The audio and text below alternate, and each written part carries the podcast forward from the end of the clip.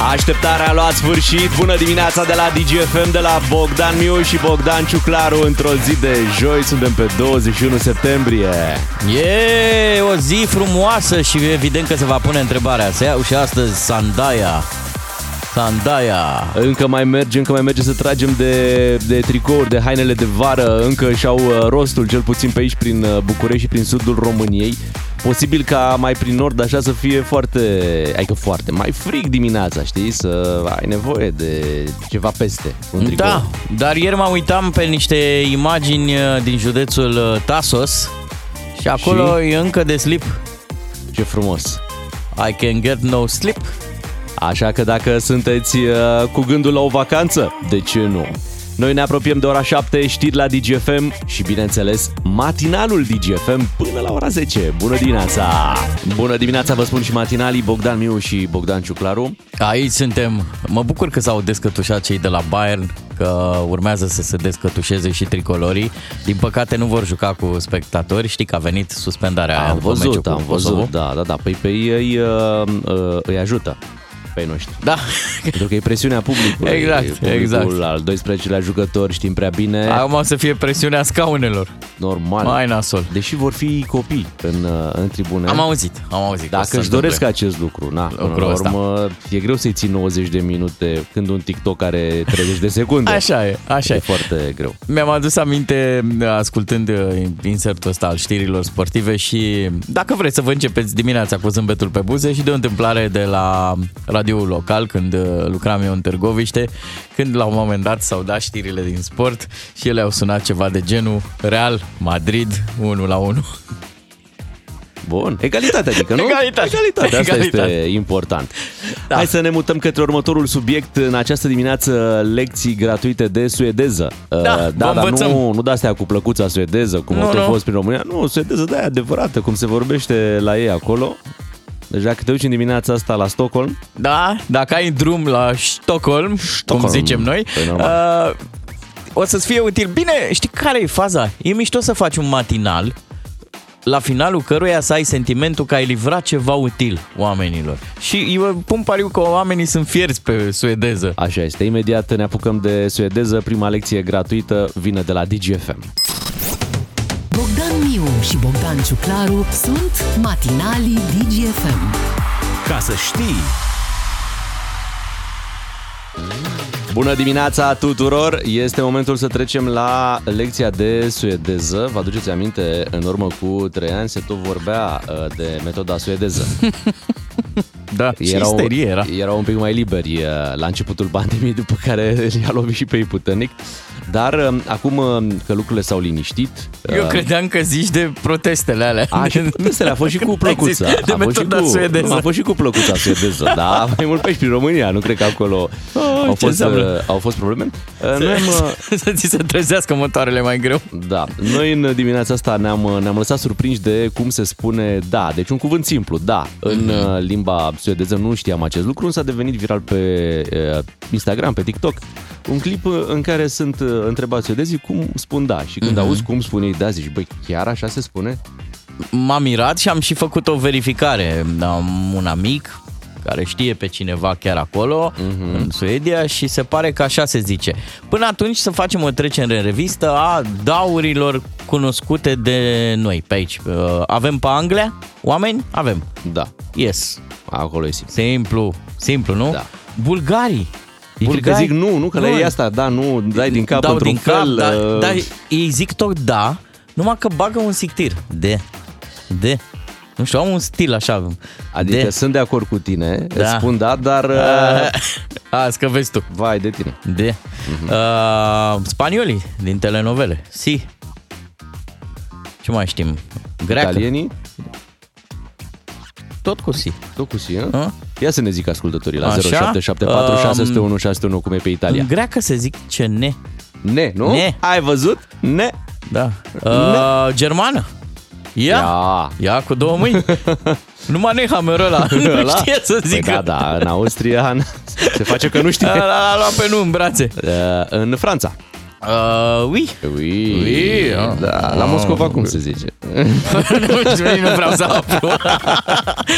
Așa, și încet, încet, cătinel, cătinel, ajungem în Suedia, unde am avut un adevărat șoc cultural, să aflăm că se zice da... În felul următor, ia fiți atenți aici. How do you say uh, yes?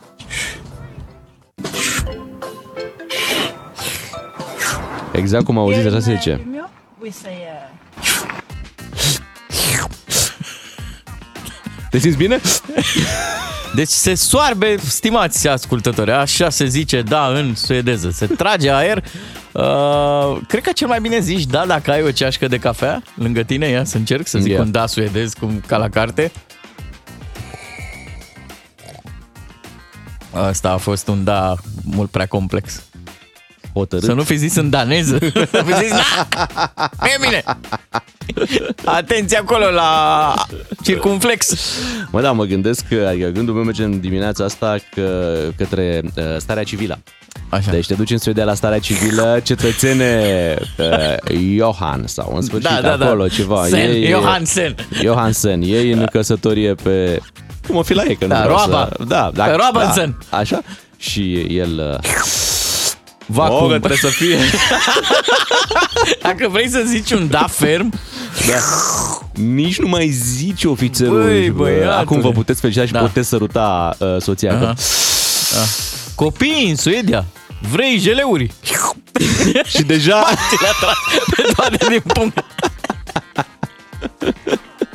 Bă, e frumos, e frumos în Suedia. Știi că avem un, uh, un coleg care a plecat Doro în, uh, Prișan. în Suedia. Doro Prișan, da, da. da. Să, să-l mai sunăm, bă, acum vorbim și noi în suedeză. Îl lăsăm pe el să povestească și noi îl sorbim din privire. E no, no comment, pur și simplu. DGFM. Bună dimineața, 7 și 21 de minute. Am găsit o inițiativă interesantă și vrem să vă povestim despre ea. Se întâmplă în Iași, acolo unde compania de salubrizare din uh, Iași îi încurajează pe cei care reciclează un electrocaznic vechi Așa? printr-o tombolă unde sunt tot felul de premii, printre care, atenție, și bilete la teatru și operă. Mhm. Mie mi-a plăcut foarte mult cum a prezentat presa de la noi uh, întâmplarea asta de la Iași. Uh, au zis ceva de genul că poți să-ți dai televizorul pe, pe un bilet la teatru. Și e, e bună imaginea asta. Știi că de multe ori îți vine, mă, să arunci televizorul. Așa e, mai ales dacă, dacă e vechi uh-huh. uh, și e bine să de fapt, să-l arunci, e bine să-l reciclezi, să-l, să-l, Hai, uite, să-l duci da. acolo unde, unde trebuie, Bună astfel nuanță încât asta. să fie reciclat. Hai să o salutăm pe Ana Maria Șchiopu, care este șefa serviciului de management al mediului acolo la compania de salubrizare din Iași. Bună dimineața! Bună dimineața! Bună dimineața matinalilor! Hei, ce faceți? Bine, reciclăm! Asta e reciclăm foarte și bine. câștigăm! Sunt, uh, sunt și aparate vechi de radio pe care le reciclează ieșenii? Da, sigur că da. Avem niște aparate din alea de pe vremuri cu butoane și cu frecvențe mânuite din buton. Din butonul Da, la da, gros, da. așa, ni-l aducem aminte Da. din, din copilărie. Cu realizatori De de, la- de aia obosiți. Exact, prăfuiți.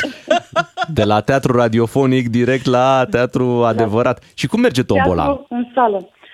Foarte bine, am început pe 14 septembrie. Avem uh, timp de o lună uh, o campanie foarte frumoasă la Iași în care cei care reciclează au ocazia să participe la o tombolă inedită prin care pot primi, pot câștiga invitații la teatru, invitații la operă și multe alte cadouri, polizoare, mixere, uscătoare de păr, bor mașină cu Pentru percuție. vecini. Ce Da, drăguț, da, da. ce drăguț, ca pentru, pentru muzica Pentru aia. vecini, da, da, da. Da, da, da, da. Și, și aspiratoare, da, și să facem totuși și curățenie. nu După. să ne lăsăm așa. Uh, și simțiți că după ce ați introdus aceste, aceste premii inedite, reciclarea din Iași a, a primit așa un, un impuls? Reciclarea din ea și pe partea de deșeuri electronice uh, are o istorie destul de uh, mare. Noi am fost pionieri pe partea de reciclare deșeuri electronice în Iași și uh, să știți că populația este destul de receptivă, dar ca orice om sau ca orice român, când aude și de niște premii, e mult mai receptiv, e, e mult mai atent și atunci unii dintre noi chiar caută deșeuri electronice, dacă nu la el acasă, ci la vecin. Frigidere Și- vechi luăm, da. Și par- Frigidere, mașini de spălat, de toate, de toate aduc românii. Telefoanele sunt pe primul loc. dar sunt și echipamente mari. Dar care ar fi procedura? Adică în momentul în care ai un electrocasnic vechi de care vrei să scapi și n-ai reușit, Da. adică ți-ai luat unul nou și poate nu l-au luat pe cel uh, vechi pentru reciclare, da, cum, da. cum, cum se procedează? Deși există, există și as- aceste sisteme în magazine, să știți că nu toată lumea are răbdare să vină, ia mi-l, dă mi-l și atunci apelează la noi, la aceste campanii, unii le, le țin până avem aceste campanii și uh, procedura este în felul următor. Noi avem puncte de colectare în tot uh, municipiul, la toate centrele de cartier ale primăriei municipiului Iași și la sediul operatorului de salubritate, la sediul Salubris și atunci ieșenii au ocazia să aducă uh, în proximitatea locuinței lor și uh, le aduc la aceste centre, uh, completează un bilet la tombolă, un talon uh, și pe 14, până pe 14 octombrie uh, pot veni cu aceste deșeuri, iar pe 16 octombrie la ora 12 este mare atragere la sorți și atunci, uh, dacă au noroc, uh, câștigă aceste invitații. Avem 20 de invitații la teatru, 20 de invitații uh, la operă, zic 20 pentru că sunt 10 invitații de două persoane. Aha. Avem Frumos. 6 polizoare, 5 mixere, 5 uscătoare de păr, 5 bormașini și 4 aspiratoare. Deci sunt 55 de premii în joc. Și să spunem Așa că sunt noi, nu? șansele Adică sunt premiile mari. sunt noi, nu sunt uh, reciclate. Noi, nu, noi, echipamente noi, cu garanție, Excelent, cu, da, excelent. Da, ochioase și frumoase. Noi, frumos. noi să știți că sunaserăm inițial pentru biletele astea la operă și la teatru, că Da, pe vă noi... așteptăm la Iași. Nu, dar Vă cu că a zis așteptăm de la Iași. polizor, parcă... Eu bormașină vreau. Da, parcă mulțumim, nu- mult, uh, nu mai mulțumim, așa. mulțumim mult pentru detalii. Ana Maria Așchiopu este așadar, vă spuneam și mai devreme, șefa serviciului de management al mediului acolo la compania de salubritate din Iași. Bravo Iași, bravo! Foarte interesantă inițiativa. La șapte și jumătate la DGFM uh, avem știri. Ne întoarcem după. Bună dimineața! DGFM. Trebuie să-ți fac o mărturisire, Bogdan. Era și aj- momentul. Băi, am ajuns la vârsta la care Da, așa. mi se vorbește cu dumneavoastră și nu mă mai deranjează. Aha, Deci ieri stăteam de vorbă cu cineva pe la, cred că avea 25 de ani așa, și îmi tot vorbea cu dumneavoastră și n-am avut intenția să-l, să-l corectez cum mă corectează pe mine alții care să zicem că sunt cu 10 ani mai mari ca mine și când le zic cu dumneavoastră, uh, îmi zic, eu sunt Florin, da? Te rog Uh, eu eu, frumos. eu nu sunt dumneavoastră. Nu, mie mi s-a părut uh, normal să fie așa, adică după atâția ani de muncă. Bă, după atâtea dimineți în care m-am trezit, am venit la radio, am făcut emisiuni. Da, mă, normal. Meriți, mă. A venit momentul să mi se vorbească și mie cu dumneavoastră, cum și eu la rândul meu, când eram pe la 20-30 de ani, vorbeam cu dumneavoastră, așa le spuneam celor care erau trecuți de 40. Am înțeles. Uh, Păi, nu, nu, poți Bine să-mi zici ați Bogdan, venit, nu. stimați ascultători, Poți să-mi la zici Bogdan, poți să-mi Azile zici. FM. Poți să-mi zici Bogdan, te las, suntem de aceeași Și vârstă. dacă nu îmi e- permiteți nu e. dumneavoastră, mergem mai departe în programul nostru de astăzi, unde vom uh, parcurge cele mai importante întâmplări consumate de ieri și până astăzi. Dar se mai întâmplă ceva în România? Bun, zic, bun. se cu mai întâmplă permisiunea ceva dumneavoastră, Bun? dați-mi voie să adaug că da, Se întâmplă, nu? se întâmplă. E bine că se întâmplă. Băi, zici că suntem un matinal de Sergiu Nicolaescu, dacă E vorbim foarte bine, numai- așa mai e, de filmă, de, Asta. de lung metraj. Așa, Foarte bine, frumos. cu mine mai scurt, dar bine. În sfârșit, împreună, uh, media e cât de cât, uh, cât, de cât Acceptabil. ok. Da. Imediat vorbim Dar despre... sunteți haios dumneavoastră. Uh, și dumneavoastră, dați-mi voie. Vă respect și vă ascult în fiecare dimineață. Țineți-o tot așa. Da. Asta, asta spunem. Hai să mergem la Chris Cross, How You Samba. Bună dimineața de la DGFM. Bogdan Miu și Bogdan Ciuclaru sunt matinalii DGFM. Ca să știi.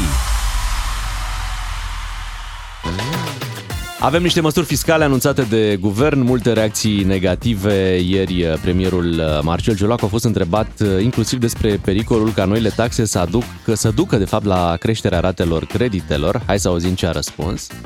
prin, cred că în 92, când activam în zona privată, primul meu împrumut a fost cu 158%. Asta era dobânda de atunci. Ei, am supraviețuit. Din câte că știu eu, domnul ministru al finanțelor a avut o discuție. Toți reprezentanții sistemului bancar și-au convenit niște lucruri foarte concret, nu va duce la creșteri de dobânzi. Contextul e următorul și aș vrea să le explic. A fost întrebat domnul Ciolacu dacă nu cumva uh, va exista o undă de asta seismică a uh-huh. creșterii taxelor și uh, dacă nu cumva se va ajunge la inflație și de ce nu chiar la creșterea um, ratelor. Și domnul Ciolacu ne-a liniștit spunând ceva de genul Haide domnule că eu am avut și de uh, 100 și ceva la sută 158, da, spune și am exact supraviețuit. pentru că e important. Da. Da, da, vezi tu că în 2023 lumea nu cred că mai acceptă genul ăsta de atitudine și genul ăsta de întâmplare. Adică toți ne dăm de ceasul morții, cu predictibilitate, cu să ne știm și noi viața, cum ne o aranjăm și vine domnul Ciolacu, a, paranteză, mai zice și treaba asta, când activam în mediul privat, gen când aveam eu o boală da, mă, de care m-am vindecat. Nu, nu, trebuia să când aveam o covrigărie sau ce. Da, da, da, da. Hai să spunem asta cu Deci, mediul privat. e- Activa în mediul privat. Deci când ei auziți Zici că e pe prezentarea politicieni... de pe LinkedIn da. când activam. Spune, domnule, Da. ce făceai? Că Da. aveai uh, un magazin sau o... Ce făceai? Da. Da. Nici n-are importanță, dar oricum, pe ăștia mereu îi auzi. Ei erau, au fost și în mediul privat, dar le-a trecut. Că la un moment dat au stat și au visat și au zis, bă, eu aș face bine oamenilor. Da. Da. Eu m-aș duce în politică. Da. Nu, m-aș, uh, nu m-aș speria foarte mult pentru treaba asta, pentru că băncile vor fi impozitate cu 1%, pentru că, pe altă parte, ele vor avea de câștigat. Guvernul intenționează să limiteze plățile cash. Plățile cash vor fi limitate undeva la 2000 de lei per tranzacție și nu vei putea face plăți, uh, plăți în numerar fragmentat. Să zici, uh-huh. dau 2000 și cu încă 2000. Nu. Deci su- va fi limitat la 2000 de lei pe zi între, între firme, dar plafonul va scădea și pentru, și pentru persoane fizice. Și atunci toate tranzacțiile, uh, chiar de la micile magazine care își fac aprovizionare, vor fi făcute prin bancă, prin carduri, prin comisioane, care, pe Am care înțeles. băncile le vor încasa acele comisioane de la, de la comercianți, știi? Prin, când faci Mhm. o plată la POS, aparent tu zici, nu mă costă nimic. Pe tine care cumperi nu te costă, dar pe cel care încasează, pentru el e un procent semnificativ la un moment dat, știi? Toată, pentru fiecare plată cu cardul. Și atunci, într-adevăr, băncile vor plăti 1% din cifra lor de afaceri, cum e ea calculată, că nu e o cifră de afaceri cum e la o companie, că băncile dispun de banii noștri, practic. Corect. Dacă ar fi să impozitezi toți banii care sunt într-o bancă, îți dai seama ce ar fi. Nu, e o, o metodă de calcul a cifrei lor de, de afaceri. Dar pe de altă parte le vor câștiga din tranzacțiile mult mai numeroase care vor fi cu cardul. Da, ce mă bucur că mi-ai zis că vor câștiga băncile. Da, Chiar da, mă gândeam. Da. Va fi un echilibru M-am cumva, trezit știi? în dimineața și mă gândeam, bă, zic, oare să nu le meargă rău băncilor. Da, acum că mi-ai zis, m-am liniștit. Păi da, Bravo. nu, dar ideea e că și guvernul vrea să mai controleze, pentru că e și multă evaziune fiscală. Vezi, pe de-o parte tu zici, vrem ca să ni se dea acest drept de a plăti cash uh, cât mai mult. Ok, dacă când ai o țară unde e multă evaziune fiscală, e normal ca guvernul să încerce să aducă plățile într-un sistem care poate fi controlat, respectiv Mhm. într-un sistem bancar, nu? Da, e evaziune fiscală, Bogdan, că am făcut-o noi sau că nu, nu Păi e în stare reușesc, statul să păi da, nu controleze reușesc. și să atunci, adune dacă o cum pui, trebuie? într-un, dacă o pui prin sistemul bancar, dacă uh, limitezi cumva uh, plățile cash, reușești să controlezi după aia evaziunea, mai simplu, știi? Mhm. Acum, eu am mai realizat o chestiune ieri. Uh, se umblă la taxe și la impozite, dar e ciudat că se întâmplă lucrul ăsta în condițiile în care, ia fi atent, ce spunea cineva. Nu mărește nimeni nicio taxă și niciun impozit. Haideți să fim foarte clari. Eu Și vă atunci spun de unde? foarte clar. La Buc. Deci, Mhm. Asta pe 1 mai ai zis, 1 nu? mai, da, 1 domnul da. Ciolacu spunea așa. Eu l-aș mai da o dată. Da, mă, nu era 1 aprilie. Nu, era 1 mai. Nu mărește nimeni nicio taxă și niciun impozit. Haideți să fim foarte clari. Și Eu vă atunci spun de unde? foarte clar. La Buc. La... Păi în momentul ăla, într-adevăr, în mai nu s-au mărit. Mhm. Dan Iulie, ce zicea domnul Ciolacu? În Nu iulie. cred că este oportun să introducem taxe noi. Nu se face când există încă o criză economică.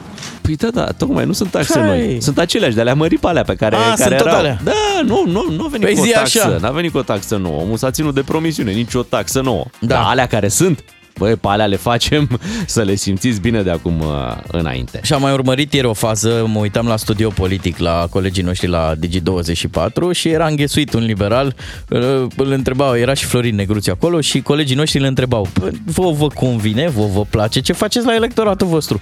Și ei erau, păi da, pentru că am fost noi acolo, noi am mai îndulcit. Nu, că eram, Altfel- era, fo, Era dezastru. pa, noroc cu noi, Da. că eram acolo, că altfel... Oricum, uh, domnul Ciolacu s-a ținut de promisiunea asta. România trece de la fapte la vorbe. De la Exact. fapte la vorbe. Exact, exact așa trece. Da. Iar noi o să fim ca în proverbul ăla, vorbă multă sărăcia omului. Da.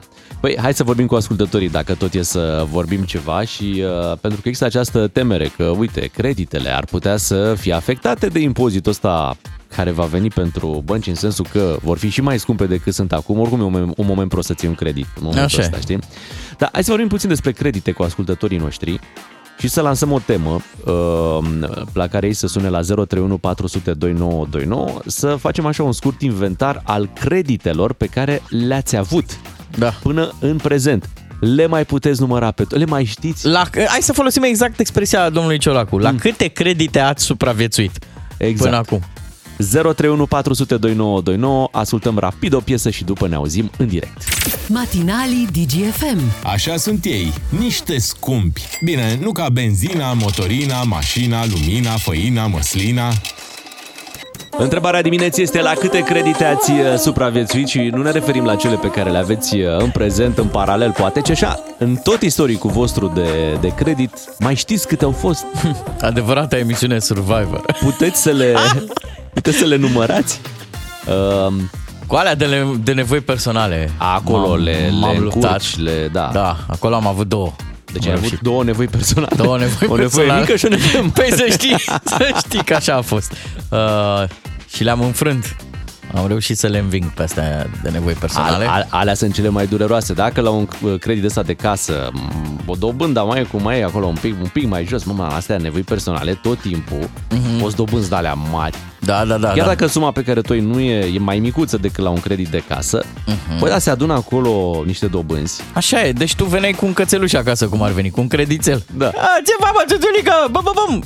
Lua bobițe, lua dobândă, bă, vă ceau Mamă, mândulău. Câine rău, Exact, credit rău. Hom!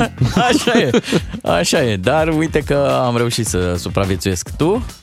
Mă, nu știu, am avut, am avut credite pentru mașini, am avut credite pentru casă, am avut credit pentru avansul de la creditul de casă. Știi că așa Da, faci da, în da, România. da, da, Ții corect. așa, dați mai un credit pentru... Bă, da, am, am, am, am reușit, am reușit să le închid la un moment dat uh, după eforturi uh, și am zis, bă, o perioadă, hai să ne mai potolim, hai să nu mai... Da, după ce le-am închis, dar greu, adică lupți cu ele, știi? Mhm, Mm-hmm, Te duci acolo. Eu și pe- ideea e că am și vrut, băi, am vrut, n-am vrut să mă întind foarte mult cu ele pentru că cât te întinzi mai mult, cu Așa. atât ai văzut, dobânda e Se mult mai obișnuiește mare. și el cu tine. Da, da. Și n-ar mai pleca din da, casă. da, și dezamăgirea aia când voiam să le închid și ah, le închideți. Ah, Am înțeles. Am ne înțeles. stricați planurile. Hai să trecem la telefoane. 031 400 2929, numărați-vă creditele și sunați-ne. Cristi din Cluj este cu noi în direct. Bună dimineața, Cristi. Neața. Alo? Te salutăm, Cristi. Neața. Câte Ia zi. credite ai avut în viața ta? Păi doar unul la care încerc să-i supraviețuiesc. Deci un singur Ideea credit. Este în felul următor. de 60.000 de euro. De la început Da. da. anului a crescut rata cu 35%. Deci foarte, foarte, foarte greșit spus că o să suporte băncile sau companiile creșterile de taxe. Toate Stai un astea pic, o să 35% vină e- din nou e spre foarte consumatorul mult. Final. E foarte mult 35%. E un credit în lei? Da, e un credit în lei și a crescut rata de la 1800 la 2500. Să știi că și eu pățesc la fel cu creditul pentru casă. Nici n-am uite de asta, n-am Mhm. apucat să zic că m, cresc astea, roborul, Ah, euriborul roborul și, și, și bă, la trei luni îl da. ajustează, da. Și să știi că și mie mi Da. s-a întâmplat, te înțeleg. Mhm. Orice taxe puse băncilor sau comercianților, tot o să le treacă în prețul final pe care o să le suporte tot, tot consumatorul final. Mhm. Și cum da. e acum cu rata asta de 2500? E la limită sau o suporți așa? Vă dați seama că e minunat. Da. Dacă, până acum, dacă până acum să zic că un om a reușit să, nu știu, să pună departe 1000 de lei pentru orice, cu creșterile astea de taxe nu o să mai reușească să pună deoparte nici 500 de lei. În interesul guvernului văd că e să-mi ia fiecare ban din buzunar pe care îl aveam. Adică să nu mai ajungi să fii la, să ai un leu pentru tine pe care, nu știu, să-l investești, să faci ceva, să le dai tot lor. Nici o nici o reorganizare teritorială, nici o tăiere da. de, de, de, de bugete, nimic, nimic, nimic. nimic. Dar pe Doar tine- salariile lor și pensiile. Pe tine nu te încântă faptul că domnul Ciolacu a supraviețuit la... Adică nu te ajută, nu te motivează? Domnul Ciolacu a supraviețuit la o creștere de dobândă de 150 și ceva la sută. 158, spune, Da? da? nu, nu ne rușinăm. Nu, Dacă nu, el a putut, nu, tu de ce nu poți?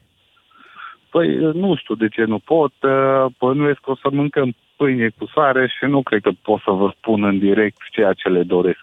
Am înțeles. Cât mai ai din creditul ăsta? Câți ani? O să plecăm toți din țară, o să rămână numai ei și nu știu, Aha. o să se fure unul pe altul. Cristi, zine cât mai ai din credit? Câți ani?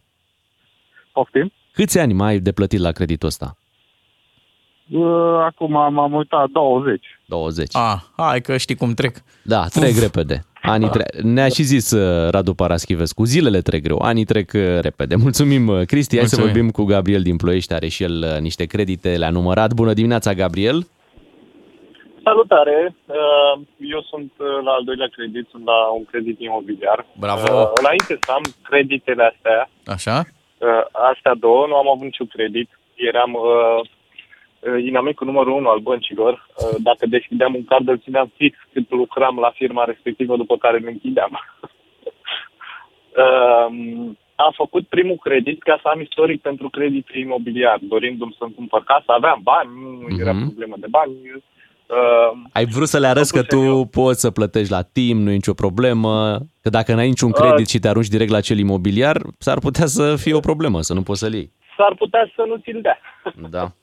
și așa, și la asta am avut probleme, dar Deci tu până ai, la tu ai urmă am făcut... renunțat la banca aia portocalie care e... Hai, lasă, nu mai da detalii. N-am zis, n-am zis nume. Da, am da, zis doar ai aia sunat să ne portocalie strici nouă care- calupurile. uh, care vine și spune prima rată, prima dată o să fie rata 1500, după care a doua oară când am fost la bancă mi-a dat 2200. Zic, doamnă, dar într-o lună de zile câte să pot schimba?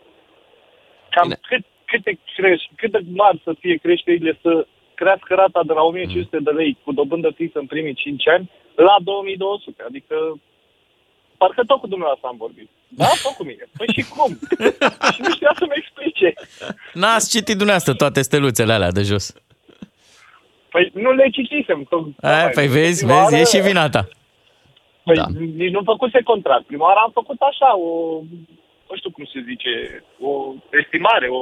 Mhm. Un Dar calcul, nu știu să un fac calcul, da. Zine cu ăsta imobiliarul, te descurci? E suportabil? Supraviețuiești? Uh, l-am făcut în martie, în cea mai proastă perioadă. Așa. Uh, în momentul de față am plătit deja pe un an în plus. Am redus și rata, am Bravo. plătit și cu uh, reducerea perioadei, deci uh, stau foarte bine. Excelent. Bravo, Gabriel. Dacă ar avea doar clienți ca tine, ar închide aici în România toate băncile, s-ar duce prin alte părți, că nu. Nu așa Doamne faci ajută, business. Unde ne-a dat Dumnezeu? O zi bună, Gabriel, mulțumim pentru telefon. Uh, Vă mulțumim. uh, Ne puteți trimite și mesaje la 0774 601 601 să ne povestiți despre creditele voastre. Ne apropiem de ora 8 când avem uh, știri la DGFM. Ne întoarcem după. Bună dimineața! DGFM. Vă mulțumim pentru mesajele transmise la 0774 601 601. Am dat cu sin și acum să le și citim. Bineînțeles. Uh, Începem cu următorul mesaj. Am un credit pe 15 ani, dar este programat să fie achitat în maximum 5. Hehehe, optimism. Uh, Domnul Ciolacu vrea să spună că ați plătit voi credite făcute de noi și cu 150%. Înțelegi? Pentru că creditele se plătesc de către populație. Domnul Ciolacu nu va plăti nimic. El este din acea categorie foarte numeroasă care nu mai primește, nu plătește. Uh, Bună dimineața! Uh, Ce costuri așa mari au băncile de au crescut ratele atât de mult? Ah, păi nu, că nu au costuri. Dacă îți crește Euriborul sau uh, Roborul sau IRCC-ul ăla, cum se cheamă. Da, imediat se ajustează. Păi da. Am un credit de 2000 de euro, l-am achitat în 4 luni, la care a fost comision zero. Bravo! Și un credit făcut pentru a lua o mașină undeva la 6000 de euro în 5000 de ani. În, în 5 ani. 5.000 În de 5 ani. ani, Ce scuze. frumos, plătești câte Scuze. un euro Mi-a fugit mie la scris. câteva luni, așa. Iată mă, ne salută Rafael din uh, Păi Reșița. da, mă, că trebuie să lași credite și strămoși și uh, Doamne da, ferește. uh, nepoților. Uh, zice cineva așa, mamă câte credite am avut, câteodată mă mir și eu cum am supraviețuit și mai am, tot înainte. Bravo. Tot înainte. Rămânem la cifre imediat. uh, Deschidem așa un subiect legat de matematică. O să aveți o surpriză. Dacă poate nu știți despre- despre ce este vorba, dar o să aflați uh, imediat. Vă dăm o ecuație ușoară. Nu o să-ți vină să crezi! Iată că și astăzi avem un uh, subiect din categoria Nu o să-ți vină să crezi. Rămâi deștept. De Rămâi data olimpic. Asta, de data asta, da. Uh, surpriză, surpriză, doamnelor și domnilor, un cunoscut uh, om de afaceri și de fotbal de la noi. De departe, cel mai titrat. Da, da. Uh, aflăm că a fost băi, o, olimpic, zic bine, a fost chiar olimpic. Așa adică zice el. S-a dus la olimpiadă, ca să fie olimpic, trebuie să fie la olimpiadă, nu? Cel mai probabil. Păi, la matematică. La răvășitul olimpiadelor. Măi, la matematică. Da. Hai să, hai să auzim declarația, să auzim cu urechile noastre uh, treaba asta și după să comentăm puțin. Păi aveam 10, 10, 10, 10, 10 la matematică, 10 olimpiadă. Eram singurul care luam 10, că aveam una, domnișoara Tinu, profesoară, care nu dădea 10 decât pentru suplimentar sau zicea, domne, dau 10 subiecte. Cine le face primul ia 10. Eu le făceam și Da. mai durea o jumătate de oră ca să mai ridice unul mâna sus. Sau Aha. nu mai făcea nimeni, făcea 7, 8. Aha. Înțelegi? Și luam 10 și când a venit inspecția, odată mi-a dat 2 de 10, că era un subiect, uh, două planuri paralele tăiate de un plan, plan tăiate de, una, de o secantă, adică de un plan paralel, formează două drepte paralele. Și eu, am, și, și eu am demonstrat, eu teorema, parcă eram eu ăla matematicianul de atunci pe vremuri de sute de ani. Și a, s-a prins ăla și a zis, domne, omul ăsta îi dai 2 de 10. Și am luat 2 de 10 într-o oră. Tu ai pomenit 2 de 10 într-o oră? Nu, n-am auzit. Bă, pe cali pe ani știe și la fotbal. Și n-a căzat faliment. Căci pe cali matematică. Am înțeles. O, o declarație făcută pentru cel la fanatic de Gigi Becali. El este cel care, iată, a fost uh, uh, premiat cu 2 de 10, uh-huh. ca, la, Mhm. ca la fotbal. A făcut două, două transferuri într-o oră, Mhm. a transferat 2 de 10, uh, 2 de care i-a transferat uh, în aceeași oră de matematică. Băi, dar a știut cu secanta aia, cu planul paralel. Păi cu... de ce n-a ști? Stai Doamne puțin. ferește. Stai puțin. De ce Eu n-a mă ști? așteptam să fi fost olimpic la religie. Da. Acolo putea foarte ușor pentru că a dat dovadă. Asta după. Stai puțin, după. Aha.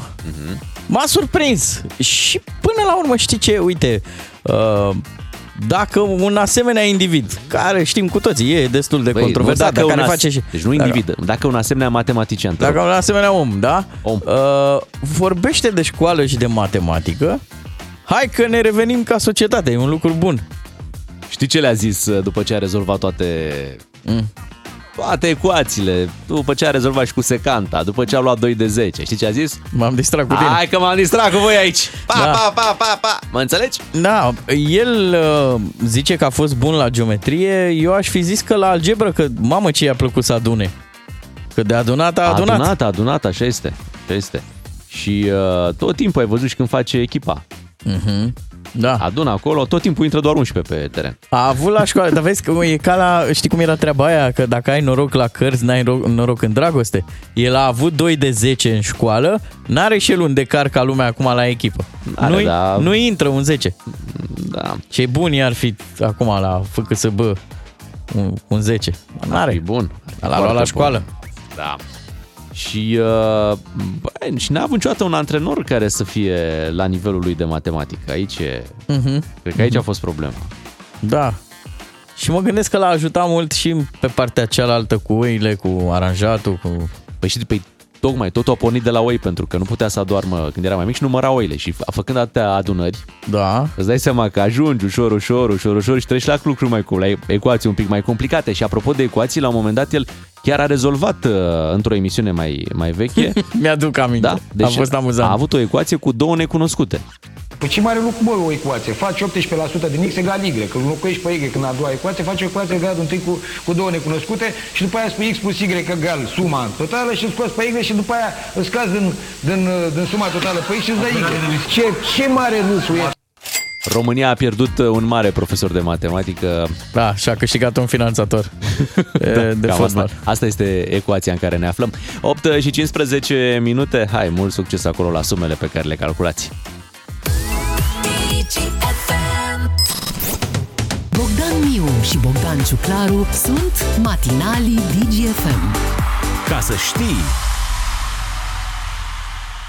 Putem să constatăm că nu e o perioadă tocmai bună în România. În ultimele două luni am avut parte de tragedie după tragedie. Dacă le punem așa cap la cap, trecând prin explozia de la Crevedia, uh, accidentele care au fost uh, pe drumurile din, uh, din România cu șoferi drogați, accidentul uh, de săptămâna asta cu acea dubiță prinsă între Două tiruri, două da. tiruri când uh, patru sau cinci oameni au murit. În această dimineață, o nouă tragedie, o explozie la o magistrală de gaz din Vrancea, patru oameni care lucrau la autostrada A7 au murit. Asta pentru că în timp ce lucrau la autostradă, au atins acolo, nu știu, magistrala de gaz în timp ce lucrau și Da. s-a bă, creat această explozie violentă. Da, și mai sunt și alți cinci oameni care sunt uh, răniți, unii dintre ei destul de grav. Până la urmă, bănuiesc că în planurile pe care le aveau constructorii știau, nu, de această conductă, de această magistrală. Mă gândesc că, nu, erau, ar fi trebuit lucrurile să fie clare, nu? Nu- Nu știm pe unde trece în România o conductă de gaze, o magistrală. Acum, de gaze. producându-se o tragedie, evident că cineva a greșit. Așteptăm, da, sună clișeu, dar chiar așteptăm niște răspunsuri, așteptăm rezultatele anchetei, să vedem cum s-a putut ajunge aici. Colegii noștri la Digi24 transmit în direct în această dimineață imagini de acolo și îți dai seama de amploarea acestei uh, explozii, văzând ce a rămas în urmă, cum arată utilajele care erau în preajma acestei explozii și auzim și care este uh, bilanțul. Vă spuneam, patru oameni și-au pierdut viața și cinci sunt răniți în stare foarte gravă. La această autostradă a Moldovei, despre care tot auzim, se lucrează într-adevăr într-un ritm alert, zi și noapte. Da, și Dar- există presiunea asta de a, de a merge cu lucrările într-un ritm susținut, pentru că banii sunt obținuți din programul ăla, din PNRR și tre- trebuie, ce să vezi, respectate termenele. Păi da, dar nu poți recupera în 2-3 ani ce n-ai făcut în 30 de ani. Adică și ritmul ăsta alert, bun, e de apreciat, e ok că vrem să facem cât mai repede autostrada, dar când lucrezi noaptea mă gândesc că e...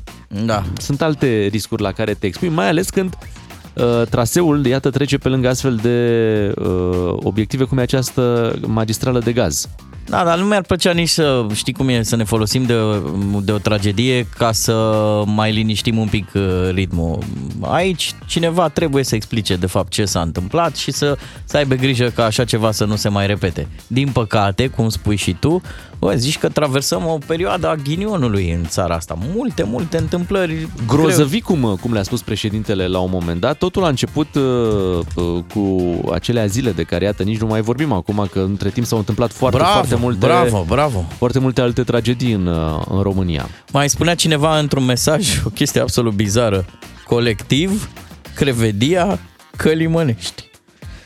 Da, o cam ținem în tragedie, din nefericire. Uh, Apropo de grozăvie, să știi că în mod normal astăzi am fi discutat de un lucru cât de cât satisfăcător, în sensul că trecem încet de borna de 1000 de kilometri de uh, autostradă și drum rapid, că noi băgăm uh-huh. și DX-urile și drumurile expres, le băgăm la pachet și Da, se da. deschide ceva, Ce un, se deschide, un măi, scuipățel Bogdan, de mă? autostradă Se deschide, că de zicem o- 13 km și uite așa ajungem și noi la 1000. La o, Da, da, ca o bornă, știi, ar fi asta. Bun, 1000, dar cum arată această 1000? Să ne uităm Ce un pic, să că mai- e în valuri, e, cu lucrări când imediat după inaugurare, la nici jumătate de an, apar probleme, se mai surpă, Așa o e, mai asta facem e de adevărat. acolo, o mai cârpim. Și când e nouă, nu, nu, e, nu e dreaptă. Da, din păcate, în anii ăștia de, de după Revoluție, nu am reușit și noi să ne rezolvăm autostrada măcar de la est la vest. Să fi zis, da, domne, uite, a fost greu, dar de la Constanța mm. la Timișoara, Da. țeavă. Ți-am zis că vara asta am făcut uh, road trip. Așa. Și atent, am avut o zi în care am făcut de la Stuttgart la Arad Așa. într-o singură zi. 1000, nu știu, cât sunt, 1200 de kilometri. Ireal, În ireal. vreo 8-9 ore, ceva Mhm. de genul ăsta. A doua zi Așa. am făcut în Arad. 10 ore Arad-București 500? 600 de kilometri? Cât sunt Da. de la Arad uh, la București? Dintre care, în aceste multe ore, vă dați seama, E un adevărat grosul, blestem, un grosul a adevărat fost pe blestem. Valea, Valea Olga, acolo s-a stat mult de tot. Of, da, și mai e o chestie pe care am simțit-o și odată m, când am mers pe ploaie, mă întorceam pe E85, mă întorceam de la dinspre Buzău, mai sus un pic de Buzău, Mhm. mă întorceam către, către București. Sentimentul ăla, Doamne, ce bine că am ajuns în regulă acasă și întreg. Păi să știi. Eu nu cred că mai ai undeva în lumea asta. Bine, bine, în țări mai puțin dezvoltate. Dar apropo că făceai comparația cu Occidentul. să, să trăiești cu sentimentul, domne, ce bine că am ajuns acasă, ok, în Și regulă. ajunge așa, știi, că răsufli ușurat. Serios să zic, bă, bine ăsta că e am ajuns. sentimentul care mă încearcă când conduc în România mai mult de 100 de kilometri. Am ajuns și noi aproape de știrile de la 8 și jumătate. Rămâneți cu matinalul DGFM. DGFM. Bogdan Miu și Bogdan Ciuclaru alături de voi astăzi și uh, imediat uh, o să vorbim despre o platformă unde poți să-ți găsești uh, foarte ușor un loc de muncă. Exact, pentru că zilele trecute ne antrenam folosind inteligența artificială cum să facem față unui interviu. În minutele următoare o să aflați care este locul în care în ultima vreme au început să se întâlnească angajatorii cu viitorii angajați și noi așa, și noi, Bogdan Miu și Bogdan Ciuclaru, suntem mereu în slujba cetățeanului. Ha, imediat. Bogdan Miu și Bogdan Ciuclaru sunt matinalii DGFM. Ca să știi. Vă povesteam puțin mai devreme despre o platformă de recrutare online care începe să devină și este de fapt preferată de candidați, având peste 300.000 de anunțuri de angajare în prima jumătate a acestui an și vorbim de OLX locuri de muncă. În medie, platforma înregistrează peste un milion de utilizatori pe lună, ce sunt în căutarea unui job și fiți atenți, peste 4 milioane de aplicări de la începutul acestui an. Hm, uite, mă uit pe niște date. Peste 128.000 de companii au recrutat în prima jumătate a anului ăsta în care ne aflăm, uh, alegând această platformă de care zici tu, OLX Jobs sau OLX Locuri de Muncă. Am zis să aflăm și noi mai multe despre ce se întâmplă pe OLX locuri de muncă. Este cu noi în direct acum Florentina Popescu, care este manager de dezvoltare eh, la OLX. Bună dimineața! Bună dimineața, bine v-am, v-am găsit. Ne bucurăm și noi că Ah, suntem da. uh, în direct și uh, așteptăm să ne povestiți așa cum s-au uh, cum modificat cererea și oferta pe piața muncii în prima parte a acestui an și care sunt cele mai solicitate domenii din ce observați uh, pe platformă în ceea ce privește numărul de anunțuri, dar și de candidați. Da, desigur. Uh, Ce aș fi vrut să zic este că, practic, OLX locuri de muncă nu este neapărat o, o platformă separată și aici cred că e foarte important ca și angajatorii și și oamenii care își caută un loc de muncă să, să știe că este platforma pe care ei o folosesc uh, zi de zi să vândă sau să cumpere diverse lucruri, să-și găsească un apartament, să-și găsească un autoturism și organic s-a dezvoltat și categoria uh, locuri de muncă. Mhm. De aceea Adică noi platforma avem aceea multe- mare pe care o știm noi cu toți are o Exact. secțiune foarte populară. Exact, exact. Platforma, aplicația, fiecare depinde unde, unde preferă să, să folosească și atunci noi cumva din, nu știu, 90% din utilizatorii de internet care ne vizitează platforma, avem peste 15 milioane de utilizatori unici lunar, o parte din ei vin să-și caute un loc de muncă. Astfel a apărut, să zicem, secțiunea OLX locuri de muncă. Uh, Acum, dacă ne uităm la ce s-a întâmplat în prima jumătate a anului 2023. Cu siguranță uh, vedem o ușoară scădere pentru că ultimii ani pentru companiile din România nu au fost chiar uh, cei mai, uh, cei mai ușor. Uh, Finalul lui 2022 și începutul anului a început cu o ușoară scădere, dar acum vedem un trend, un trend pozitiv. Uh, 15% mai multe, mai multe anunțuri față de primele luni și ne așteptăm ca lunile septembrie-noiembrie să fie pe creștere, pentru că uh, de aceea lansăm și campania Omul potrivit la locul de muncă potrivit, să venim, să zicem, în întâmpinarea angajatorilor care au nevoie de, de resursă umană în această perioadă. Apropo de angajatori, vă lansez acum o provocare. Ia încercați dumneavoastră acum să-i convingeți pe ei, pe angajatori, că platforma asta OLX este cea mai bună alegere pentru ei pentru a recruta. Uh, Da, aici cu siguranță cred că cel mai mare avantaj al, uh, al OLX-ului este faptul că este foarte ușor de utilizat de oricare dintre noi și atunci noi am simplificat foarte mult și partea asta de, de recrutare, atât pentru nevoile angajatorilor, cât și pentru nevoile candidaților. Uh, Avem, bineînțeles, și o parte de funcționalitate care e esențială pentru procesul acesta de recrutare, dar cel mai mare avantaj este faptul că este foarte simplu de, de utilizat. Intră în contact direct, fie prin uh, chat-ul din platformă, fie chiar prin numărul de telefon sau există un profil al candidatului cu care poți să aplice direct. Deci nu e nevoie neapărat să zicem de clasicul CV și procesul acela de, de recrutare pe care, nu știu, poate, mulți dintre noi nu mai, uh, nu mai rezonăm. Uh, Iar cel mai mare avantaj competitiv al OLX-ului, cu siguranță, este numărul mare de, de candidați. Cum ați spus și dumneavoastră, peste un milion de utilizatori intră în categoria locuri de muncă. Asta înseamnă prin, prin cele mai mari pooluri de, de candidați din, uh, din piață. Și ar mai fi un avantaj pe care îl identific eu, angajatorul poate imediat să vadă ce are la vânzare cel care aplică pentru, pentru job. Dacă vezi că are 5 mașini la vânzare și el vrea să se angajeze la tine, poate e un semn că nu o să se concentreze prea mult pe ce are da, de făcut. e clar un pasionat de, de mașini și poate să fie un profil foarte bun. uh, Da, uh, angajatorii chiar, uh, chiar am dezvoltat uh, funcționalități și pentru ei, pentru că așa cum, uh, cum zici și tu, au nevoie să vadă niște lucruri, au nevoie să vadă, bineînțeles, un nivel de experiență, uh, zona în care ei au nevoie să recruteze trebuie să fie foarte ușor de identificat. Mulți dintre ei au început să publice și nivelul salarial pentru că este nevoie de, de el și vedem că dublează numărul de, de aplicații dacă este un anunț, să zic, transparent și scris așa ca la carte cu toate informațiile de care un candidat are nevoie ca să ia o decizie. Vorbim aici de, de nu știu, dacă e vorba, dacă sunt ture, dacă necesită mobilitate, dacă acceptă chiar și angajați din alte țări sau e nevoie de vorbirea unui uh, limbi străine sau de deplasare în alte localitate. Deci au cu siguranță toate aceste filtre să, să identifice, să zicem, candidatul ideal. Există vreo regiune din România care se evidențiază la, la, capitol, la capitolul utilizării platformei, adică unde uh, platforma este folosită în mod uh, curent la, uh, cum să spun, la un nivel mai ridicat?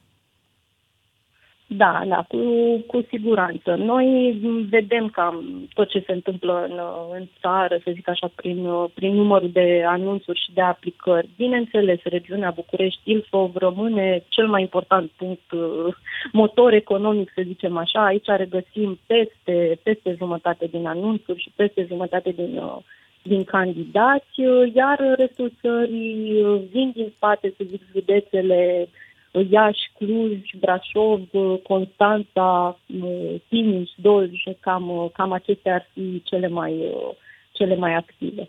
Din ce am văzut în platformă acum, am jucat un pic în minutele cât ne, cât ne conversam, sunt și împărțite frumos pe, pe categorii.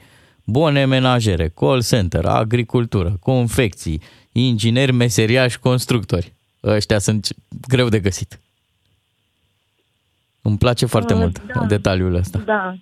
Da, noi am, uh, am făcut, să zicem, împărțirea și în funcție de, de nevoi, pentru că ai, aceste industrii, cum ar fi logistică, transporturi, uh, Horeca, ceea ce, să zicem, noi în industrie numim uh, blue-collar jobs, uh, uh, da, nu roluri poate mai puțin, uh, mai puțin calificate. De aici am ajuns cea mai cunoscută și folosită soluție, pentru că în aceste domenii e și o nevoie foarte mare și o lipsă foarte mare de soluții de recrutare. Uh, Noi vedem că aceste, aceste industrii sunt foarte puternice, uh, există un număr foarte mare de, de anunțuri. Uh, Urmează acum sezonul de toamnă în care va crește foarte mult uh, producție, warehouse, uh, comerț Uh, și vedem cum, uh, cum cresc și mai ales sezonier și alte industrii. Uneori uh, construcțiile sunt, uh, sunt pe val, și alte ori, bineînțeles, perioada de vară este marcată de industria Horeca, deci vedem o, o fluctuație și o sezonalitate în piață. Vă mulțumim pentru toate aceste detalii. Florentina Popescu este manager de dezvoltare la OLX. Să invităm pe ascultătorii noștri să intre pe OLX locuri de muncă, pentru că acolo își pot găsi un job uh, foarte bun și, bineînțeles, îi uh, invităm și pe cei care vor să angajeze, Pe au angajatori, nevoie, da. pe angajatori au nevoie de, de forță de muncă să folosească OLX locuri de muncă. DGFM. În 2023 pare că suntem uh, cu toții într-un remix. Așa e, Băi, se adevărat. remixează piesele pe bandă rulantă, tot ce știam noi de acum uh, 20-30 de ani. Toată muzica aia revine, da. dar bineînțeles adaptată pe pentru biturile de acum. A fost dusă la un centru de reciclat și... uh, Au scos mai una și nouă, ceva reșapat, proaspăt. da, da. remixat. Da, și cu capacul foarte lipit de... Păi da, altfel de îți dai seama, sticlă. te îndepărtezi de, de da. Da, uh, eu vreau să punctez următorul detaliu. Uh, E clar, am luat-o pe o pantă culturală cu emisiunea asta. V-am învățat de dimineață cum se zice da în suedeză. Sper că n-ați uitat. Așa se zice. Ai, ai fost Am tu exagerat mai, un pic. Da, da, e nu eu. Așa simplu, How do știi? you Da. say uh, yes? Așa. Uh, am mai vorbit noi pe aici la un moment dat. Am dat Vivaldi, am impresia. Toamna. Zilele trecute, da. Da. Uh, Suntem la doi pași de Enescu. Ce ziceți și de niște simfonii? O mai știți pe asta? De la The Verve?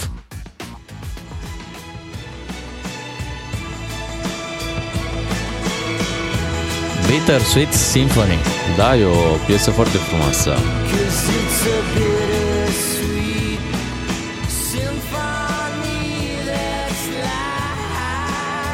Au reciclat-o și pe asta. Da, au reciclat-o de câțiva ani, să știi. Vorbesc serios. Are mai multe remixuri. Da, știu. De am găsit unul acum pe nou. Ia să auzim. De la Easy Cross. Și vi l-am adus aici la DGFM. Bitter Sweet Goodbye. Mă, sună, sună bine. Eu sper să vă placă. O jucărie nouă. O ascultăm? Rămâne? E Rămâne cu, așa? E cu play sau stop sau direct o, o cu lăsăm? play. A? A. E cu play. Are pile, a? Are pile. Hai, hai să ne bucurăm de piesa asta. Așadar, un uh, remix uh, după Bittersweet Symphony de la The Verve. Știi ce ești tu pentru mine, Bogdan Miu? Ce? Vioara întâi a acestei emisiuni. Mulțumesc, Bogdan. De câte ori aud uh, un remix, uh, mă gândesc că și în Parlament avem așa, așa ceva. De exemplu, Așa. fii atent, George Simion și cu Diana Șoșoc ei au aceleași versuri. Aha. Dar unul pare un remix, știi? Și acum a, a apărut acest battle, da, între DJ, ai văzut Și au ieri? făcut dis? Uh, Da, da, da, da. Și au fost live în live. uh, A fost o treabă foarte, foarte interesantă pentru rețelele sociale. Aha.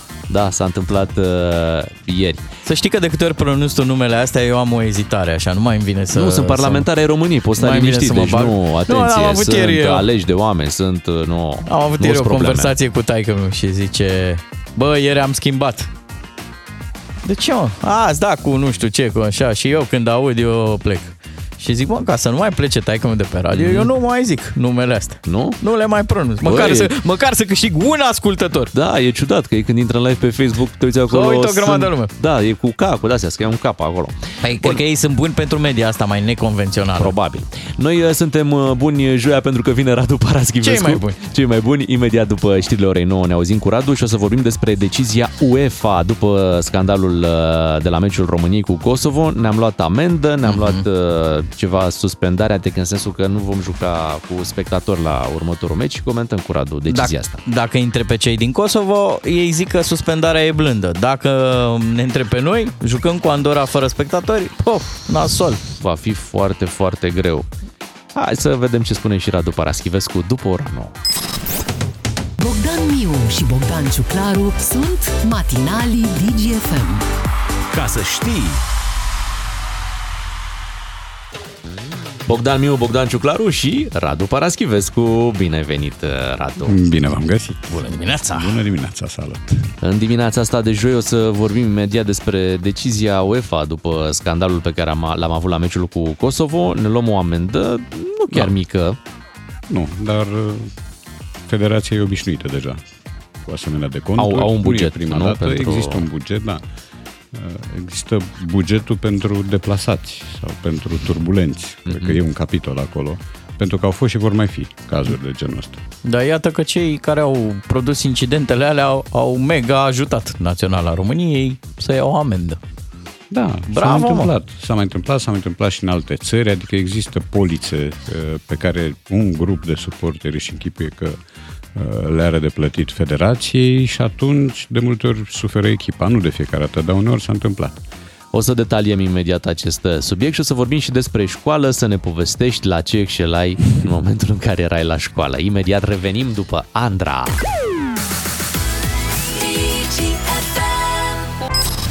Radu Paraschivescu la DGFM. Cum îl știi? Din ce scrie, dar mai ales din ce spune.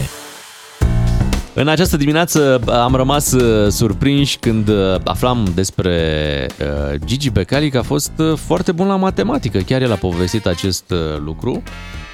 Nu că a fost bun. A fost ceea ce în lumea sportului s-ar numi playmaker. A fost decar între ale matematicii. A reușit într-o oră să ia 2 de 10, dacă îți vine să crezi. Radu, hai să ascultăm cum, cum a povestit el. Păi aveam 10, 10, 10, 10, 10 la matematică, 10 olimpiadă. Eram singurul care luam 10, că aveam una domnișoara Tinu, profesoară, care nu dădea 10 decât pentru suplimentar sau zicea, domne, dau 10 subiecte. Cine le face primul ia 10. Eu le făceam și Da. mai durea o jumătate de oră ca să mai ridice unul mâna sus. Sau Aha. nu mai făcea nimeni, făcea 7, 8. Aha. Înțelegi? Și luam 10 și când a venit inspecția, odată mi-a dat 2 de 10, că era un subiect, uh, două planuri paralele tăiate de un plan, plan tăiate de, una, de o secanță, adică de un plan paralel, urmează două trepte paralele. Și eu, am, și, și eu am demonstrat, eu teorema, parcă eram eu ăla matematicianul, dar atunci pe vremuri de sute de ani. Și a, s-a prins ăla și a zis, domne, omul ăsta îi dai 2 de 10. Și am luat 2 de 10 într-o oră, tu ai pomenit 2 de 10 într-o oră? Nu, n-am auzit. Bă, bă Becali de aia știe și la fotbal. Și n-a căzat faliment. Căci Becali matematică. Normal. Și acum, când face schimbările, ar fi frumos să schimbe numărul 10 cu un alt număr 10. Da. În aceeași oră. Tales, în aceeași Tales oră. Din Pipera. În sfârșit îl lăsăm, da. lăsăm pe finanțatorul uh, FCSB. Hai să Super. vorbim însă despre Doi, de două ori 10 într-o oră e ilegal. Adică eu nu cred că trebuia șters. A, tu ai fost N-ai profesor voie, și... păi, Da, n-ai uh, cum. Și n-ai cum în aceeași... Nu? N-ai cum, nu poți. Hai mă, Radu, că după uite- Cum, după cum nu poți să... Cum am fost eu amenințat când eram elev că o să mi se dea 2 și o să fiu pus absent. Păi zic, n-are cum. Ori, ori. Eu am avut 2 de 10 la, la o materie. M-a Dar nu ascult... aceeași oră. Nu știu dacă... Ideea e așa, la biologie m-a ascultat, am okay. știut și am adus și floare pentru laborator. Așa. Și... Da, da, poate ți l-a trecut cu altă dată. Aha. Pentru ora viitoare, ceva de Am genul ăsta, înțeles, că altfel da. n-ai cum.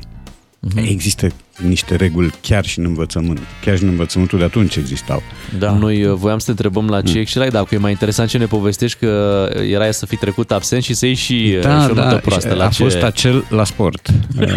Culmea! La sport, eu, eu jucam organizat atunci, jucam la club la, la juniori și uh, am fost amenințat că o să mi se dea doi pentru că era trimestrul 2 care se făcea în sală și eu detestam aparatele alea, capră, ladă, spaliere, prostii Traumatizant de-astea. totuși, Da, da, și atunci așteptam, uh, mă duceam afară, eram echipat, aveam o minge cu mine, echipamentul corespunzător pentru sport și așteptam să văd ce chiulangie apar de la alte ore și jucam fotbal cu ei.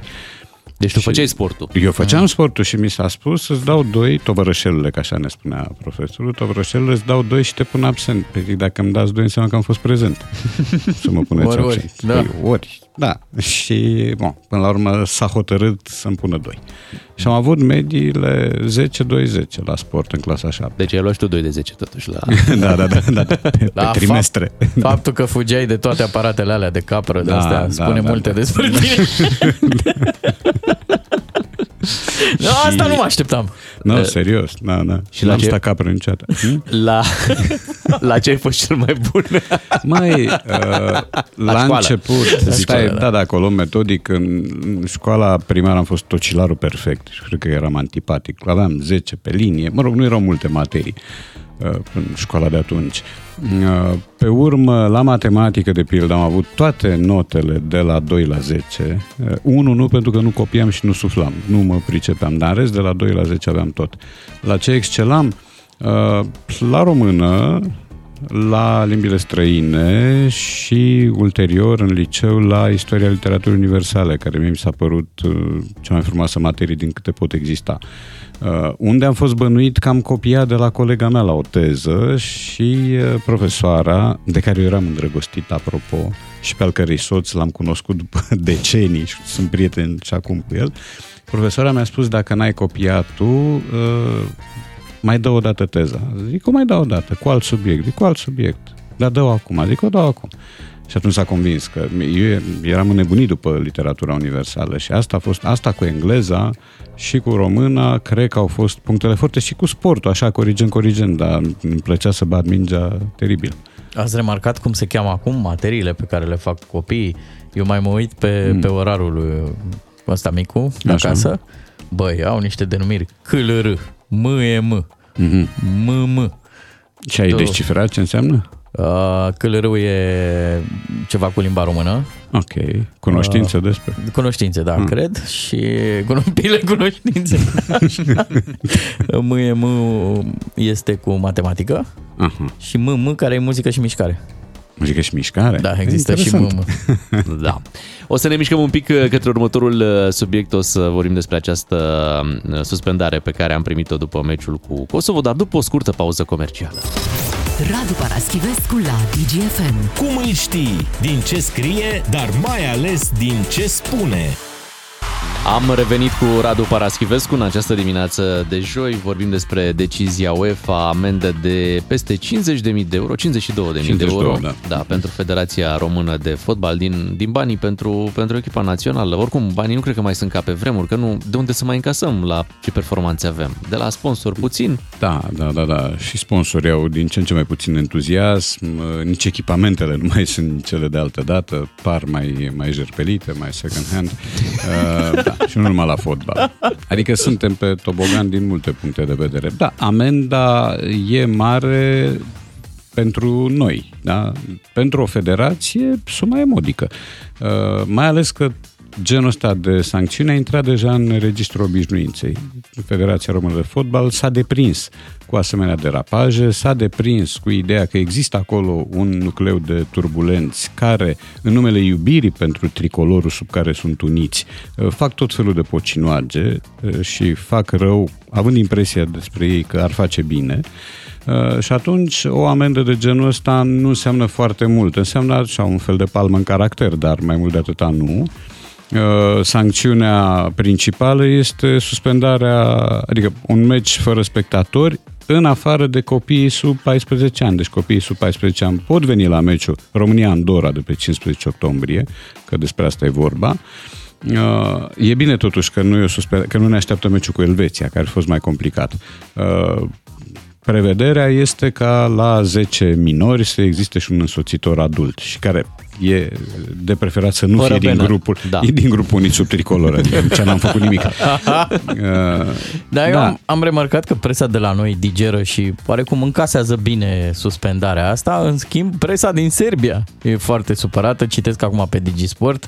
Uh, UEFA este nemiloasă, Da. uh, draconică, maniera în care a f- fost uh, judecat uh, Federația din România. Pedeapsa este rușinoasă, mai spune cineva. Da, exact în contrast cu ceea ce spune presa din Kosovo, Exact. care acuză UEFA de blândețe excesivă, ar cere, ei vor face demersuri mai departe ca pedepsa să se năsprească, au anunțat lucrul ăsta, că vor face toate demersurile de care e nevoie. Uh, Până la urmă, pedepsa este doar suspendarea mă rog, meci fără spectatori, pentru că meciul s-a reluat, nu s-a întrerupt. Dacă meciul s-ar fi întrerupt și nu s-ar mai fi reluat, probabil că ar fi câștigat Pierdeam. Kosovo la masa da. verde 3-0 E, și pe urmă n-ar fi vorba și nu e vorba de rasism, așa cum au susținut cei din Kosovo, ci e vorba de un mesaj politic. Aici, cu mesajul politic, uh, UEFA uh, își dă un pic în petec pentru că ea clamează independența față de politic, dar o practică. Practică amestecul politicii cu sportul, ceea ce este un lucru vechi deja, de decenii și nu doar UEFA, ci și FIFA. Avem cazuri peste cazuri de amestec al politicului în sport, indi- indiferent că e vorba de prestația unei naționale, ca naționala Camerunului din 1990, a cărei formulă de echipă era dictată de președinte direct unui antrenor rus, lui Valeri Nepomniace. Deci el venea, avea lista și știa cu cine trebuie să joace că altfel era rău. Uh, și terminând cu tragerile la sorți, în care apar tot felul de ciudățenii, uh, UEFA a decis ca Spania și Gibraltarul să nu fie în aceeași grupă ca să nu iasă război. Am, ne închipuim un război între Spania și 30 de maimuțe de pe muntele respectiv, da, din Gibraltar. În schimb, aceeași UEFA a lăsat uh, Serbia și Albania în aceeași grupă. Fără Atunci n-a mai probleme. fost caz de conflict. Să facem precizarea ca să nu ne alegem cu vreo sancțiune, că tu când ai zis de maimuțe... M-am referit la maimuțe. Te-ai referit chiar, adică la, să nu că creadă există lumea- acel, acea culme muntoasă în Da. care turiștii se pot duce și pot să-și facă poze cu mai mulți Abia acum riscăm oameni de Bogdan ce ai făcut, că în momentul ăsta ai deschis un orizont, că Nu, s-ar nu, s-ar nu, fi nu, putut nu, nu, referi nu, și la nu, altceva, nu. când era Crede-mă, foarte clar, crede-mă, din, crede-mă era că- foarte clar de la început la Da, ce da, se da, referă da, Crede-mă că- uh, Radu. Da, Nu, nu, uh, sunt ori în atent. momentul în care ajungi la asemenea excese, deci ce spui problema unui conflict prezumtiv între Spania și Gibraltar, uh, dar m, treci cu vederea că Serbia și Albania sunt în aceeași grupă și că la meciul de la Belgrad, mi se pare băiatul premierului albanez a venit cu o dronă pe care a acționat-o și deasupra stadionului a apărut steagul Albaniei mari, atunci chiar ai o problemă. Te întorci la ideea butoiului cu pulbere din, uh, din Balcani. Prin urmare, există ingerința politicului uh, și în fotbal și cred că și în alte sporturi, iar sancțiunea revenind la ea este într-adevăr o sancțiune moderată, hai să nu zicem blândă, dar moderată, mai ales că meciul pe care îl avem noi acum în 15 octombrie este cu Andorra. Ăsta e norocul calendarului, pentru că dacă ai fi avut un meci cu Elveția acasă, te-ar fi ajutat probabil publicul. Refuz să mă gândesc ce s-ar fi strigat uh, la meciul cu Elveția, pentru că uh, unii sub tricolor au scandat tot felul de lucruri care nu aveau legătură cu adversarul. Deci eu țin minte și am mai dat exemplu ăsta, au jucat echipele de tineret, România și Danemarca, și grupul de patrioți a strigat afară, afară cu ungurii din țară. Uh, și după aia se miră. Uh, și ce mă miră pe mine este că aceste lucruri se fac în numele binelui și în numele iubirii de țară. Deci tu îți expui naționala uh, călcând în străchin și prefăcându-te că faci niște lucruri eroice. Încercam să-mi imaginez eu o variantă pe care n-am încercat-o în România, Claus Iohannis să decidă primul 11. Cine știe, poate. Aș avea mari rezerve, da, da, da. Păi da, și da, a, așa, așa ar trebui, să avem da, rezerve să mari. avem rezerve Mă- multe, măcar. Măcar ai Da. avea garanția că joacă și stânga și dreapta. Așa, împreună, da. Da. da. Da, nu, cred că dumnealui poate decide titularii la golf, da, pentru că, sau la schi, Da, dacă da. ar exista variante de genul ăsta, bănuiesc că ar avea un vot important. Cu Radu Paraschivescu revenim după știrile de la 9 și jumătate. Radu, îți lansăm și ție provocarea de a ne spune ce poți să mai cumperi cu 100 de lei. Premierul României uh, are variante uh, multe. De, Multiple. Multiple, da, pentru această sumă de 100 de lei. Imediat uh, facem acest uh, test și cu Radu Paraschivescu. Matinalii DGFM. Așa sunt ei. Te fac să te simți ca după o partidă în care au câștigat ai noștri. Dacă până și medicamentele trebuie returnate în ambalajul original când sunt expirate, îți dai seama câte ambalaje adunăm acasă, că ții, îți mai iei și un televizor, ții ambalajul, că la garanție dacă ai probleme, cel puțin la început, îți trebuie ambalajul. Dacă Da. da. păstrezi și ambalajul de la medicamente, Am impresia că la noi, la România, e așa o tradiție în a ține medicamentele astea. Da, avem noi frigider de vinuri, cum avem lădiță de medicamente. dacă am pune noi la fiecare uh, ușă uh, o cruce de asta verde ca la farmacii, cum vedem, uh, păi tu îți dai seama, ar fi lumină în toată România. Așa e. Și da. avea și o pungă în care sunt pungi. Asta e clar. Cu care ai, pleci. ai stocuri de medicamente acasă? Nu. Bravo! El, Am, am Radu ce-mi le ia ca trebuie, să da, nu da. expire. Da, da, nu, eu când mi se face foame. De ce să mai comand mâncare? Hai să mergem uh, la 100 de lei, uh, Radu. Imediat, mm-hmm. după ce ascultăm uh, 3 sud o să deschidem acest subiect uh, pe care l-a adus în prim plan domnul Marcel Ciolacu, care a spus uh, că poți cumpăra multe lucruri uh, cu 100 de lei și o să facem și cu tine acest test. Ce okay. îți cumperi cu 100 de lei? Cei drept, uh, lunea și joia suntem inseparabili, uh, Radu. Și uh, acum uh, îți aducem și ție acest uh, subiect uh, și o să-l ascultăm, de fapt, pe Marcel uh, Ciolacu. Ia să vedem ce a zis. Mergeți la cumpărături. Ce cumpărați cu 100 de lei? Ce am nevoie? Ca și dumneavoastră. Am pâine, ce am nevoie? Zahăr. Eu cred că pot cumpăra consistent. Consistent cu 100 Da. de lei, spune chiar uh, premierul României. Acum, depinde cum califici uh, termenul de consistent, că pentru unul consistent înseamnă consistent, opulent chiar, pentru altul înseamnă un fleac, un mizilic. Uh, adică în funcție de alonja financiară a fiecăruia. Uh, ce aș cumpăra eu cu 100 de lei? Uh, primul lucru care îmi vine în minte este cartela de metrou. Uh, Că pe ăsta îl folosesc, metroul îl folosesc zilnic și nu doar o dată și mi-ar mai rămâne uh, 20 de lei, cu care nu știu ce aș putea face. Adică aș putea ai cumpăra un abonament. un abonament de lună, Da, da, da, da, da, de da, lună. eu așa fac, da. Um, și cu restul poate mă răsfăț cu patru sticluțe de băutură carbogazoasă fără zahăr, când pot să-i dau numele. Uh, o variantă ar fi două cărți, acolo, de la editurile unde se pot cumpăra două cărți cu 100 de lei, că nu se mai pot cumpăra de la toate, și în rest, da, o piață Bine. care... Și voi scrieți mult. Și asta e adevărat, da. Noroc că nu ne citește lumea. Cine știe ce influențe putem produce. Uh, Între noi. S-ar schimba țara, așa, îți dai Da, seama, ar fi da, cu da, da. totul De asta cu mă și totul, tem. Da, De schimbarea asta mă tem. Uh, Pe urmă, da, poți să faci uh, piața, poți să te duci și să-ți rezolvi niște, niște urgențe alimentare. E un Uh, subiect pe care noi nu l-am abordat niciodată în emisiune, Da. dacă e genul care se duce să facă piața. Um, acum n-am încotro, adică fac piața de 10-11 luni pentru că ea singură nu vine la mine și casă de comenzi pentru morcov și mai știu eu ce nu există. Uh, eram comod și nu, adică nu aveam fasoane de genul ce să caut eu în piață, nu, pur și simplu știam care cine să meargă și nu sunt niciun, n-am un ochi avizat, adică de multe ori iau țeapă? la întâmplare, da, de vreo două ori am luat și țeapă.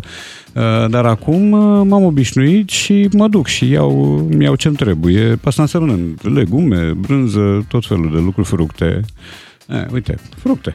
Um, Ești tipicar, adică nu. pui mâna pe roșie, o întorci, A, mai nu. schimbi o vorbă. Știați că îi se mai spune și pătlăgică și asta da, vine. și în banat îi se spune paradise că vine din sârbă. Na. Uh, nu, nu, nu, nu, nu mai am atât de mult de trăit, nu. Adică prefer, prefer să fiu expeditiv.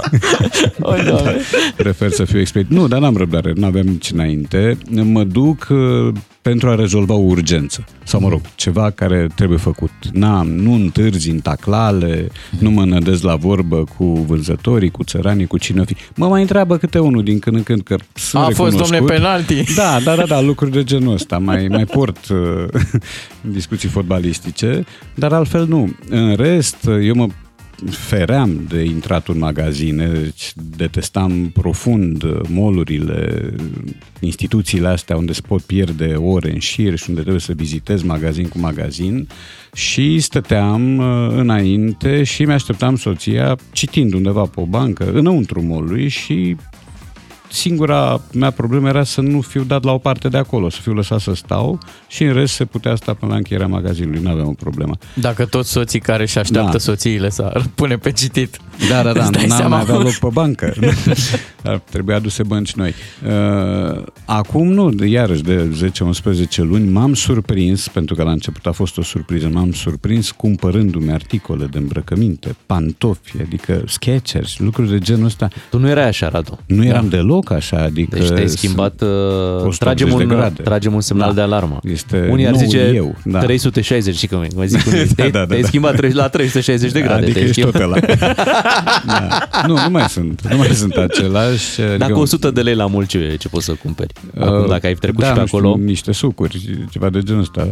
Un, ba, de un bilet uh, în doi la un film, cred că ți iese. Încă, la încă un acolo, multiplex. mai ales da, dacă pe acolo. e- da. Ți-a plăcut cum a inflexionat, ca să zic așa, domnul Ciolacu, cuvântul pâinii? da, da. Eu prima dată când l-am auzit am zis, mă, să iei pâine de 100 de lei înseamnă că ți-e foarte foame. Adică, sau mai ai de hrănit nu știu câte guri. Da, am auzit. Pâine cu am- zahăr, adică nu te joci. Ei, nu, nu, nu. să nu mergem la zahăr. Da, uh, dar revin, uh, acum am devenit o prezență nu asiduă, dar obișnuită prin magazinele, prin mall mai ales că am unul destul de aproape de mine și mă duc pe jos, mai fac un pic de mișcare, trec și printr-un parc și mă duc și mi-au de acolo, mi-am luat, nu știu, tricouri uh, aproape excesiv, cred. Mi-am luat cămăși, mi-am luat pantaloni, ceea ce nu făceam eu, ce am fost un copil și un, așa zis, adult, să punem un bemol la cheie, uh, îmbrăcat de alții sau de altele. Acum abia am redescoperit, uh, am descoperit de fapt ce înseamnă să te autogospodărești. Și se și poate. vestimentar. Hai, evident că se poate, da, da, da. Uh, Deci niciodată nu e prea, nu e prea târziu. Așa constat. am, Așa se avut, spune. am avut multe ezitări, dar constat că nu e niciodată prea târziu. Apropo cu de niciodată nu e prea târziu, ne spuneai că îți plăceau limbile străine la Da. școală. În dimineața asta o să, o să te învățăm uh, puțină suedeză dacă ești de acord. Da, sigur, cum să Facem nu. așa, luăm o scurtă pauză, ascultăm o piesă din playlist-ul nostru și după venim cu lecția de suedeză. Ți-am promis, uh, Radu, o scurtă lecție de suedeză. Ea chiar este foarte, foarte scurtă Așa. pentru că m, a ajuns la noi uh, pe Instagram un uh, filmuleț în care cineva întreabă, efectiv în Suedia, întreabă cum se spune da. Și te-ai așteptat să fie un cuvânt sau să fie Da, da, da, da. un enunț, ceva, ceva care să poată fi pronunțat. E un paragraf. În finlandeză e, se scrie J-O și e yo.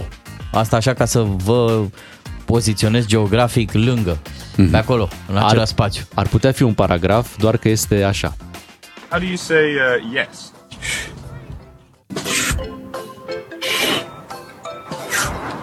Here in uh, Umeå, we say uh, Mhm. Acum ca să-ți și E un fel de lorpăit, așa. reproducem Da. aici la fața locului, urmărește-ne, da? Mhm. Deci, fii atent, fixează-ne. Ok.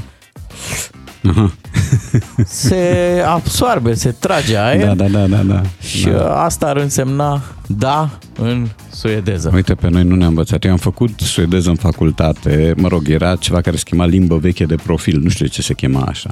Noi am făcut teoretic patru limbi în facultate, engleză, franceză, cazul meu, o limbă facultativă, la care la mine a fost spaniola, dar nu prea am avut succes cu profesoara și o limbă veche de profil aveam de ales între germană veche și limbile scandinave și am dat cu banul. Și a ieșit suedeză și mare lucru nu mai țin minte. Țin minte, dar nu știu dacă țin minte bine, că substantivele au două accente, ceea ce face din suedeză o limbă cântată mai mult decât vorbită. Și noi ziceam că română e o limbă grea. Uh, nu, nu, nu. Și uh, făceam cu un profesor, a murit între timp, Valeriu Munteanu, care era un fel de radio care prindea toate posturile pământului, că vorbea nu știu câte limbi, 20 ceva de genul ăsta. Cu fiecare dintre noi vorbea în uh, limba lui principală la facultate, deci era un fel de spectacol. Zero De la- pedagogie, dar mult șar. De la noi din România, din câte știu eu, cel mai bun vorbitor de suedeză, sper să nu greșesc, e Bobonete. La Da. modul cel mai serios l-am și auzit într-un moment de stand-up uh, clung, clung, clung. Da, deci da, da, omul da, da. rupe suedeză... nu știați, nu? Nu, Uite, nu. o surpriză acum la Ia radio, vă să dau un auzim. fragment. Ia. Când ăia vorbesc acolo, băi, deci vă spun, e, e o boală, mă. Deci eu când îi auzeam vorbind, nu, mă speriam, mă întorceam, credeam că e de bătaie, eram cu pumnii strânși așa tot timpul. Aflând, clung, clung, clung, clung, eram, bă, ce a zis, mă, asta, ce dracu, nu știu dacă e de... Este... Nu știu cum le-a dat Dumnezeu limba aia urâtă acolo, cum s-au împărțit limbile. Bă, da, la unii le-a dat, adică când l-auzi pe francez, Mais non, comment est-ce que fleur, mais nu le mălure. Ah, qu'est-ce que vous avez préparé pour aujourd'hui, la fleur? Adică e frumos, mai e mișto. Italianul, la auzi. Dici, papà, ce că ce face chiar, pizza, diavola, sau ce, că nu știu multe. E frumos. Sau portughezul. Prișeu și abreaua mamau, ca m-a obligat după babau, adică... Nu știu cum l-a rămas la ăștia sărăcia asta, mă, cred că a dat să plece Dumnezeu și mai erau doi într-un colț, doamne. S-a întors, de ce mă cu voi? Eu sunt suedezul cu norvegian, n-am primit limbile. Bă, băieți, dar nu mai e nimic, cred că a strâns primiturile ce mai era pe tavă pe acolo.